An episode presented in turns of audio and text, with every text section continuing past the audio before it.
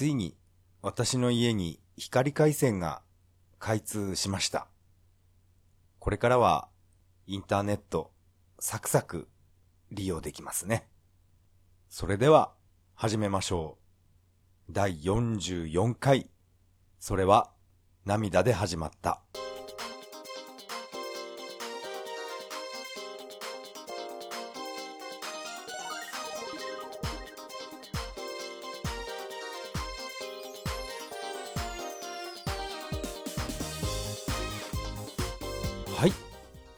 改めまして、こんばんは。タカと言います。よろしくお願いします。ついに光回線が開通しました。いやー、やっぱりポケット Wi-Fi とは違って、速度が速いですね。やっぱりこれがもう通常の速度だなーって思いました。私はルーターを自分で買ってきたんですけど、やっぱり、やっぱりですね、自分では設定できませんでした。うん、やっぱり、なんでしょう、こういうね、パソコンいじるのあんまり得意じゃないんですよね。そこで急遽、仲のいい友達を家に呼びまして、ちょっと設定やってくれるっていうことでお願いしたら来てくれました。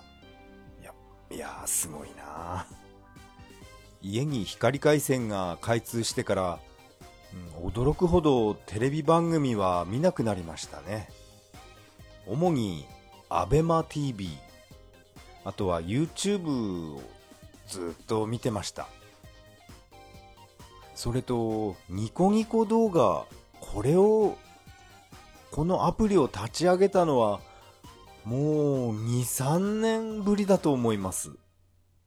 いや、久しぶりにニコニコ動画見ました。自分のマイページの、えっと、なんていうんだ、あれは。マイページの、マイリストか。自分が登録した動画ですね。それを見て、うわー、これ懐かしいなーって、一人で喜んでいました。あとはですね、YouTube で、私はですね、結構、泣ける CM とか、ああいう短い動画を見るのが好きなんですね。泣ける CM、あれね、ちょっと、やっぱり久々に泣いてしまいましたね。久々っていうかもうしょっちゅう部屋で泣いてるんですけど。うん、あれは、感動する CM がいっぱい YouTube に上がってます。何年も前ですけど、うん、テレビでもやったのかな ?Yahoo ニュースなんかでよく話題になりました。泣ける CM。これはですね、今、ちょっと iPhone で画面開いてますけど、盛岡の音楽教室、東山堂っていう、この CM がですね、えー、ものすごい、私は泣けました。やっぱり、年なんでしょうね。娘の披露宴でですね、この父親が、お父さんが、ものすごい不器用なお父さんなのに、ピアノ教室に通って、ピアノを演奏するっていう、そういう CM です。いや、ちょっと思い出しただけでちょっと、ね、絵頭が熱くなってくるんで、この辺でやめましょう。これは URL とか貼っちゃダメなのかな？まずいのかな？でも、もしかしたら貼るかもしれませんね。ぜひ、えー見てください。えー今回の本編なんですけど、私はですね、ゲームソフトの断捨離をなぜかもう一回やってしまいました。そのお話をしたいと思います。それではよろしくお願いします。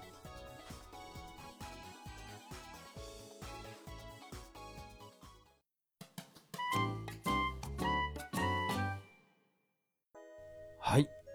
ここからが本編になります。今回はですね、ゲームの断捨離、再びということで、えー断捨離の話をしたいと思います。まあ、部屋中、掃除していまして、えー、なんかやっぱり、いらないものと言いますか、使わないものがなんか邪魔に感じてきたんですね。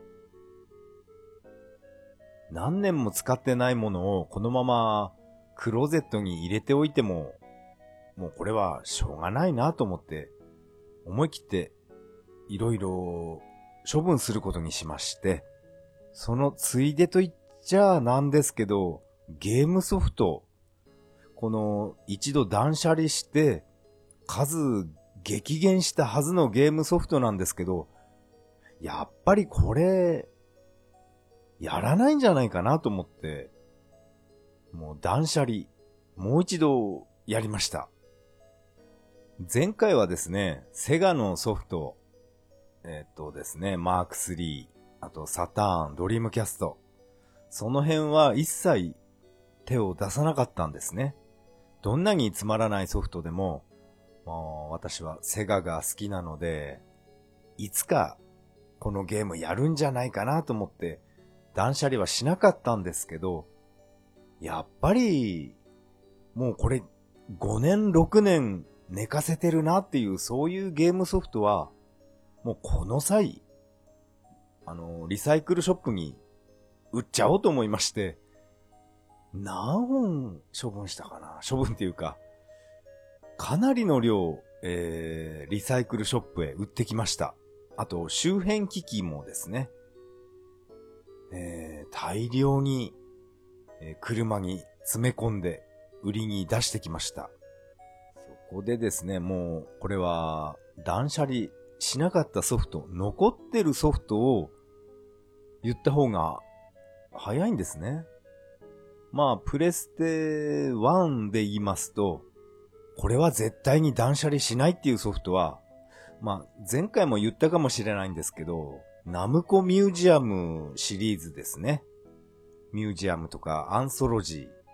ああいった昔のゲームの完全移植版っていうのは、えー、私は、ちょっと手放すわけにはいかないんですね。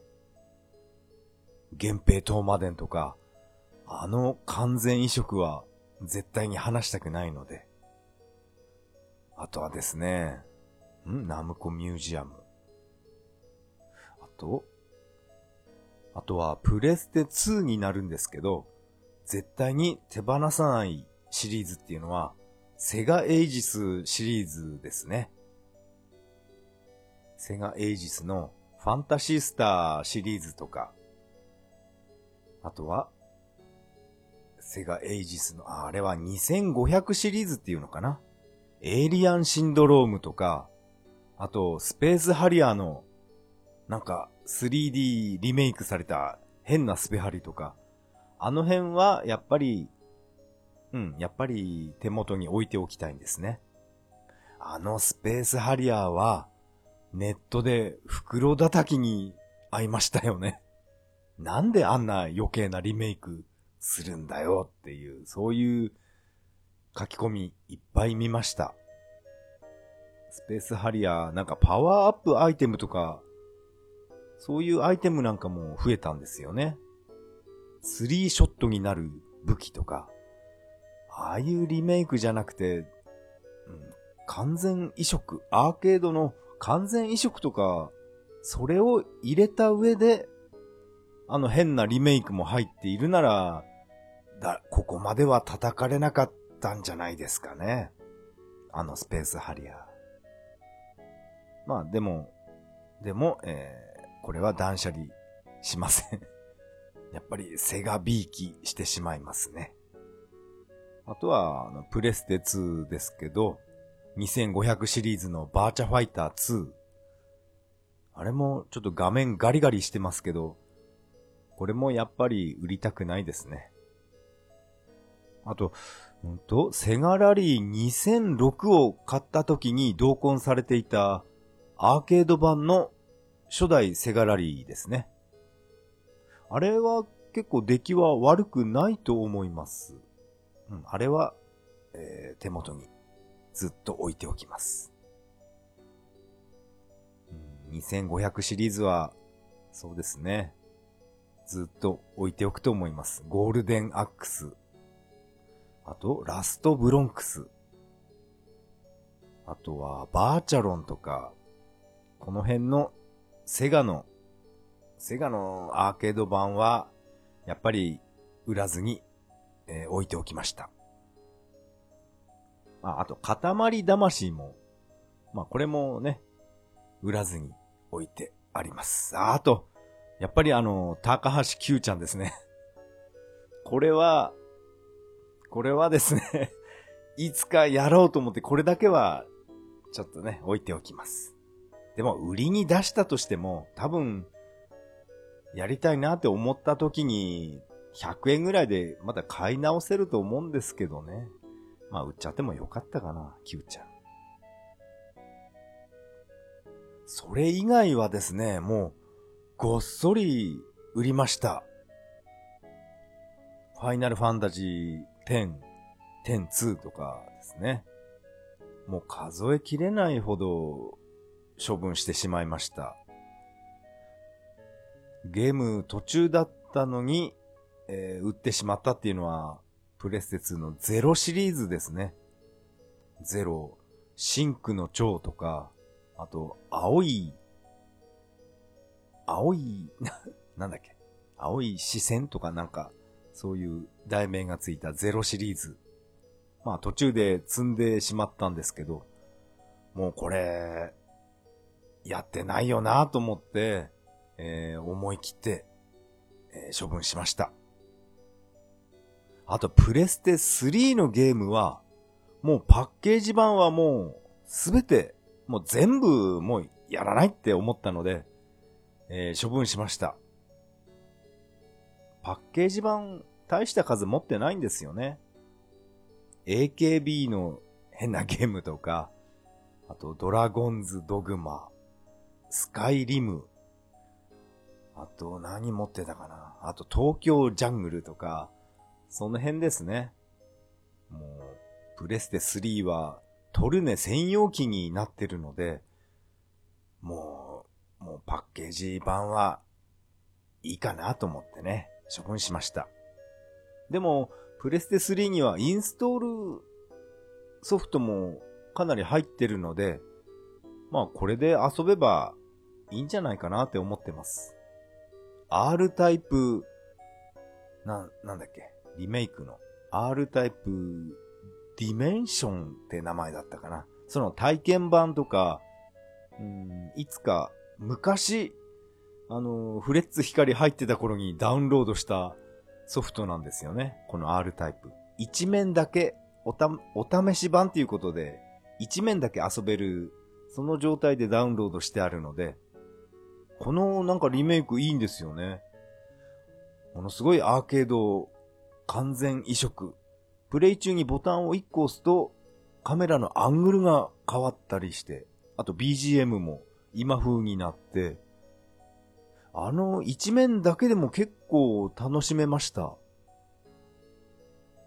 製品版もちょっと気になりますね。あそこまで作り込まれてるリメイクっていうのは、お金出して製品版、うん、ちょっと欲しい気がします。あとはですね、インストール、ダウンロード購入したソフトっていうのは、まあやっぱりセガのアーケード版ばっかり入ってますね。デイトナ USA。あと、スペースハリアー、スペースハリアーコレクションかな。まああれは、プレステ2のソフトでしたか。とにかくスペースハリアーが全部入ってるやつですね。アーケード版と、あとメガドラのスペハリ2、あとマーク3版のスペースハリアーなんかも収録されていたものをダウンロード購入しました。あとは、バーチャファイターファイナルショーダウンなんかも、これも、えダウンロード購入しましたね。もう何年もやってないですけど、プレステ3版は。この前、あの、高田の馬場のゲームセンターミカドで、ファイナルショーダウンはプレイしましたけど、プレステ3版っていうのは全然立ち上げてないですね。プレステ3の、あとアフターバーナークライマックス。あれ、画面綺麗ですよね。オーロラのステージが私はすごいお気に入りなんですね。オーロラに見とれてしまって、で、敵にやられてしまうっていう、そういうね、えー、しょうもないことをやってるんですけど。まあそういったインストールソフトが結構入ってるので、もうパッケージ版はもう一本残らず、えー、リサイクルショップへ、えー、ね、ドナドナしてきました。あとはですね、ついに、セガのソフトも、えー、断捨離しました。今回はですね、ドリームキャストのソフトを大量にリサイクルショップへ持っていきました。もう100円で買ったはいいけど、もう平気で5、6年立ち上げてないんですね。もうそういうのは、もうね、クローゼットも狭くなっちゃうので、もう今回は本当に思い切って、えー、処分しました。たまにプレイしていたんですけど、クレイジータクシーとか、あとは、えー、ゲットバスとかですね。あ、ゲットバスは、あ、売ってないかなあれ、釣りのゲーム結構好きなんで。あとはですね、ちょっとだけプレイして、うわーなんだこれと思って一切手を出していないソーサリアンですね。やっぱメガドライブのソーサリアンが偉大すぎたんでしょうね。ドリームキャストのソーサリアンはなんか、なんかちょっとダメでした。あ、そっか、ドリームキャストのソフトも、残ってるソフトを言った方が早いんですよね。残ってるのは、バーチャファイター3とか、あとは、セガラリー2ですね。それと、まあさっき話した、ゲットバス。この辺かな？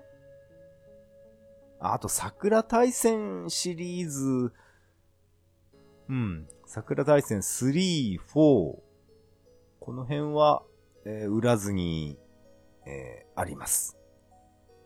ドリームキャスト版で、え、リメイクした桜1、2。これは、うん、売っちゃったかな？やっぱり、桜大戦1と2は、サターンの実機でやった方が私はなんか好きなんですね。リメイクっていうのは、あんまり個人的に、え、好きではないです。オリジナルがやりたいんですね。それ以外はもうごっそり売りましたね。あの、売ってしまったソフトには、えっ、ー、と、D の食卓2。あと、いっぱい、いっぱいあったので、もうタイトル覚えきれないんですよね。スポーツジャムとか、なんか変なスポーツゲーム。あ、ああいった、あれは多分福島県の白川鑑定団で投げ売りされていた時に私は大量に買ってきたんですよね。そうですね。あと、映画となんか関係あったかどうかわからないんですけど、リングっていうゲームもありましたね。あれって貞子出てきたのかな？リング。うん。あと、あとゴジラとか、ペンペントライアイスロンとか、なんかね、もう何年も、もう立ち上げてないソフト。もうさよならしました。あとはですね、Wii のソフトも、これももうごっそり処分です。まあどうしても手元に置いておきたいっていうのは、動物の森ですね。街へ行こうよ。動物の森。うん、やっぱり動物の森は、こういう癒されるゲームっていうのは、まあ、私はずっと、えー、所有しておきたいんですね。あと、売りに出していない、出さなかったソフトは、Wii の話だと、狼ですね。このゲームは、まあちょっと、ちょっと今はゼルダに夢中なので、ゼルダが終わったら、狼、やろうかな。うん。あのゲーム、なんか、なんか今までに体験したことがないゲームなんですよね。狼。Wii リモコンでの相性が本当にめちゃくちゃいいんですね。こう、Wii リモコンを、なんて言いますか、ガリガリっていう仕草をすると、画面の犬がですね、えー、ガリガリって穴を掘るんですね。地面を掘ったりする動作をするので、本当にウィーリモコン、ウィーリモコンじゃないと、これは、こんな仕草はできないと思います。プレステ3とか、プレステ3版とかは、どうや、どういう操作方法なんですかね？私は、この狼っていうソフトは、Wii のみで、え、プレイします。この狼のゲームをやりますとですね、まあ、以前も話しましたけど、この犬の漫画、白い戦士ヤマトとか、銀河、あれをどうしても嫌でも思い出すんですね。犬大好き。犬も猫も好きですから。それでですね、えっ、ー、と、ちょっと銀河の話をちょっとだけしますけど、まあ、白い戦士ヤマトも銀河も大好きで、で、銀河を、銀河が終わってしまって、そして私が、えー、コミックを買い始まったのは、ガムっていう漫画なんですね。高橋義弘っていう人が、この人が書いた漫画で、ガム、な、なんとかかんとかガムっていう名前の犬の漫画なんですね。なんか犬が、なんだろう、鎧みたいのを着て、で、口に刀を加えてたような、そういう漫画なんですよね。確かその犬、馬に乗ってたような気がし、しますけど、あの単行本を、1巻、2巻、3巻ぐらい買って、うん、買ってなんか、読んだのを覚えてるんですけど、このガムっていう漫画の内容はさっぱり覚えていません。どういう話だったのかな？あんまり面白くなかった覚えがあります。そういうこともあって、あの、ウィードっていうあの漫画は私は全く読んだことがないんですね。あれはガムと違って、ウィードは、なんか面白そうな話も聞くんですけどね。うん、売ってるのかな？まあまあ、このね、銀河の話は、えー、これぐらいにしまして。えー、あとはですね、Wii のソフト。この Wii パーティーとか、と、Go バケーションとか、こういうね、3人、4人でワイワイや、やるようなパーティーゲーム。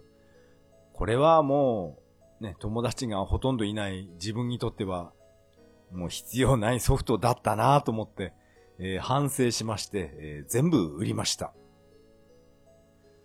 ぱりね、まあたまに友達私の家に遊びに来ますけど、Wii パーティーやろうとかそういう話にはならないですからね。ぱりもう40代になって、もう40代のおっさんが、ね、3人集まったとして、Wii パーティーとか、Wii スポーツ、あと Go バケーション。この辺は、もうやらないですね。なんでこれ買ったんだろうって、えー、自分でもちょっと思い出せないんですけど、うん、ゴーバケーション、一人で部屋で黙々やってました。あと、ウィーパーティーですね。全然パーティーじゃないですよね。一人で、黙って一人でウィーパーティーやってました。いや、暗いおじさんですね。あとは、周辺機器もかなりの数、えー、売ってきました。プレステ2のドラムマニアのあのドラムですね。あと、アーケード版と同じサイズのギターフリークスのコントローラーですね。あの大きなギター。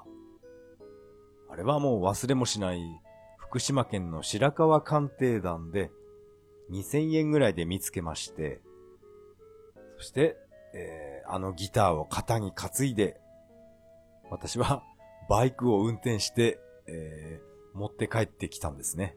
100キロの道のりを、ギターをね、肩にかけてバイク運転してきました。そういった思い出深い周辺機器なんですけど、もうこれ、あんまり使ってないなと思いまして、えー、思い切って、えー、売りに出しました。あとはですね、プレステ2のアーケードスティックですね。アーケードスティック1個あれば十分だなと思って、えー、スティックも2つ、えー、出てきました。プレステ2用のアーケードスティック。堀のやつと、もう一つはどこだろう。なんか、なんかアニメの可愛らしいなんか美少女キャラがいら、ん？プリントされてる、そのアーケードスティックですね。あれも、あまりにも場所を取るので、えー、処分しました。それと、まあ、買って間もないかな？間もなくもないか。GT フォース。あれも、えー、私は買ってきたその日に、ちょっと一回触ってみて、うわーすげーって、いつかこのハンドルコントローラーのコックピット作ってやろうって、そんなことを私はポッドキャストで言ったと思います。でも、それ以来一度もあの GT フォース使っていないので、もう今回は思い切って、えー、売りに出しました。あと、使っていない周辺機器は、ドリームキャストの、あのー、光線銃ですね。ドリームキャストガンって名前でいいのかな？あのガン、あの銃も一丁あれば十分なので、残りは売りに出しました。それと、ドリームキャストの釣りコンですね。あれはちょっとやりづらかったので、それも処分して、釣りコンで言いますと、プレステ2の釣りコンも3個ぐらい出てきたので、それももういらないって言うんで、えー、処分しました。いっぱい出てきますね。周辺機器。それとですね、えー、と、あと何打ったかな。任天堂64のコントローラー。あれも1個あればもう十分だっていうことで、えー、残り3つえー、売りに出しました。いつか友達と4人同時プレイで、えっと、パーフェクトダークとか、あと、ゴールデンアイ、やったら楽しそうだなと思ってコントローラー4つ揃えてあったんですけど、まあ、そのね、友達大勢来ることはなかったので、もうこの際、もうコントローラーは1個だけ残して、あとは処分しました。あとゲームキューブのコントローラーも、やっぱり1個だけ残して、えー、処分ですね。とにかく、とにかくもう断捨離の鬼になってますね。最近。ゲームソフトはこのぐらいですかね。かなりの、えー、量になりました。それと、あと、クローゼットから出てきた、あんまり使っていないものですね。えっ、ー、と、1kg の、あの、ダンベルですね、重り。あれももう使ってないなと思って、えー、処分しまして、あと、腕立て伏せをやるときに使う、なんて言うんでしょう。グリップみたいな、そういうのがあったんですけど、それも、えー、売りました。腕立て伏せやるときは別に、ね、自分の手のひらを床につければ いいだけなので、なんでこの器具買ったのかなって、そんな感じだったので、えー、処分しました。あとはですね、Wii U のソフトも、えー、結構売りに出しました。ゾンビ U ですね。あれは、ちょっと合わなかったですね。ゾンビ U。あと、前回の断捨離で、なぜか、お店に持っていくのを忘れてしまった、モンスターハンターですね。あれはトライかな。あれも今回は間違いなく、えー、やっつけてきました。まあ Wii U ソフトはもともと、持ってる数少なかったですから、残っているのは、ゼルダですね。あと、マリオメーカーと、あと、絵心教室。この三つ、ああ、あと、スプラトゥーンもこれは面白いので、えー、売りには出しませんでした。この4つくらいかな？あとは、あとはもうすべてえリサイクルで、えー、さよならしました。そして、えー、気になるお値段ですけど、今回はですね、6600円だったかな。6600円ぐらいになりました。結構行きましたね。今回。おそらく、あの、ギターフリークスの、あの、業務用アーケード版仕様の、あのギターと GT フォースが、あの二つが大きかったんじゃないですかね。ゲームソフトっていうのはおそらく一つ10円ぐらいで計算してるんじゃないでしょうか。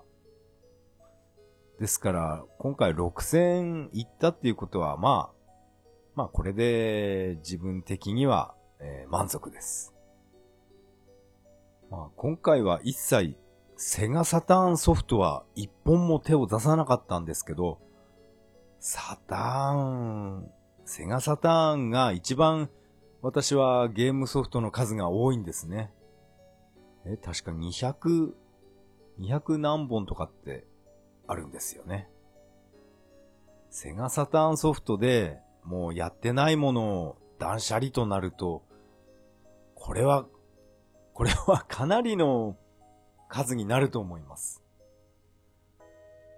セガサターンソフト断捨離するべきかどうかは、えー、今回は、ちょっとね、まだ、まだまだ悩みたいので、今回は答えは出しません。出しませんけど、断捨離した方がいいのかなとにかくクロ、クローゼットがもうパンパンなんですね。DS とかゲームボーイアドバンスとか、そういった小さいカセットは、まあ断捨離する必要ないなって思ってますけど、やっぱり問題はセガサターンですね。うん、そろそろ、そろそろ手を出すかもしれません。絶対に断捨離しないっていうのは、やっぱりセガの SG1000 のソフトですね。SG1000 のソフト、あと、セガマーク3。うん、ちょっと思い出がありすぎるので、えー、この二つの機種のソフトは断捨離、断捨離しないですね。メガドライブはどうだろう。メガドライブ、あとメガ CD、スーパー 32X。この辺のソフトは断捨離する必要はないかな。やっぱりセガサターンかな。断捨離するとしたら。断捨離候補はですね、まあ、なんとなく頭の中でできてますけど、あの、杉本彩とふっくんがパッケージに映ってるワンチャイコネクションとか、多分あの辺のソフトは、これから先5年10年経ってもやらないと思うんですよね。ワンチャイコネクション。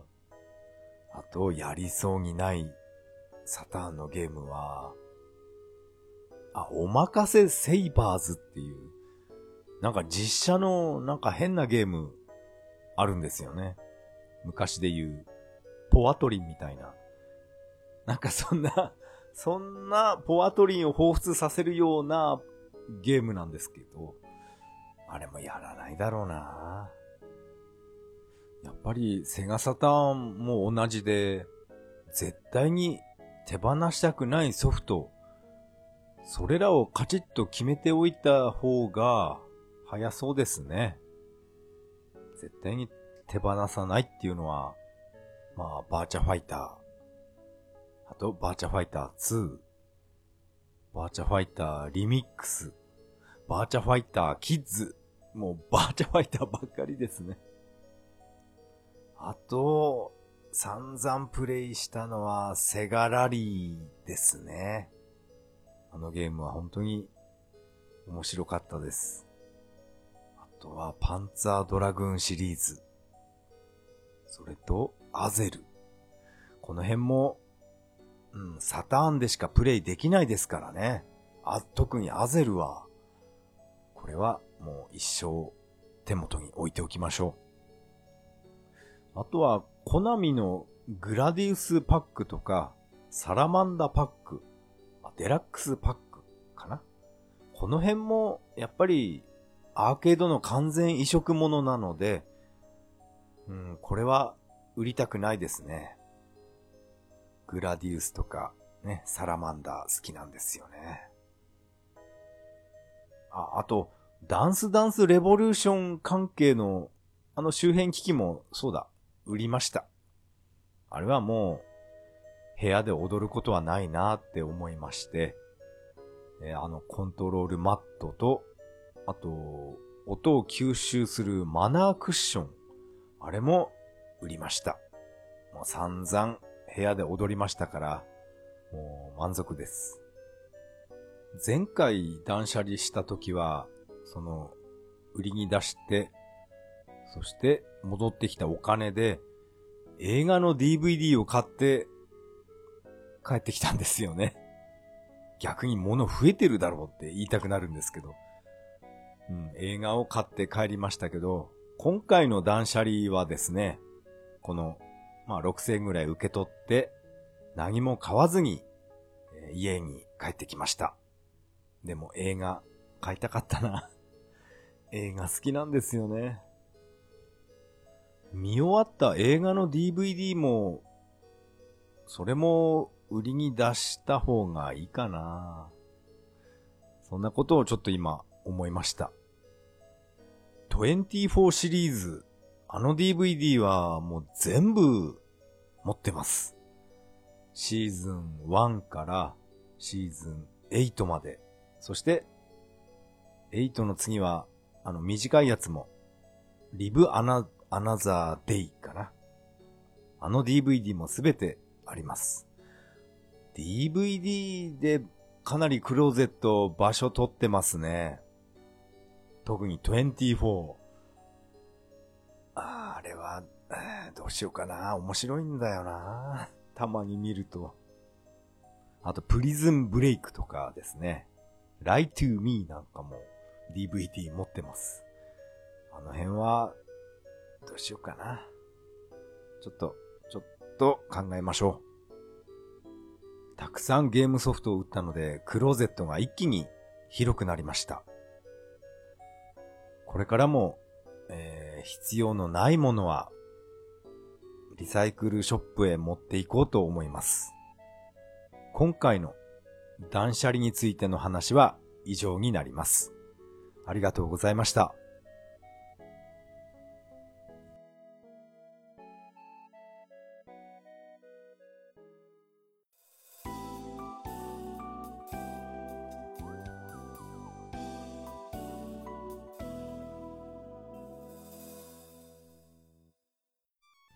はい。エンディングです。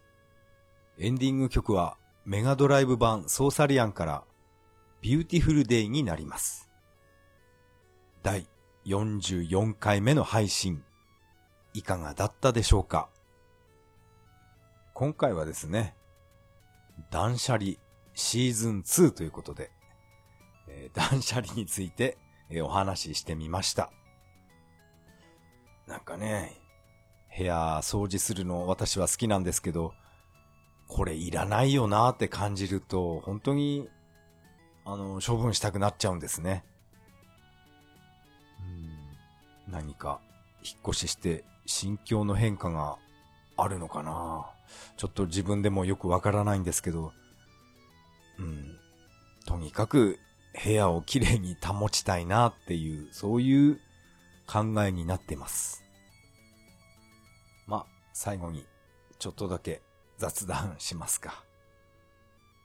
なんか、ニュージーランドの方で銃乱射事件なんていうのが起きてしまいましたよね。そしてネット上では、あの、戦争ゲームとか、ああいった FPS っていうんですか？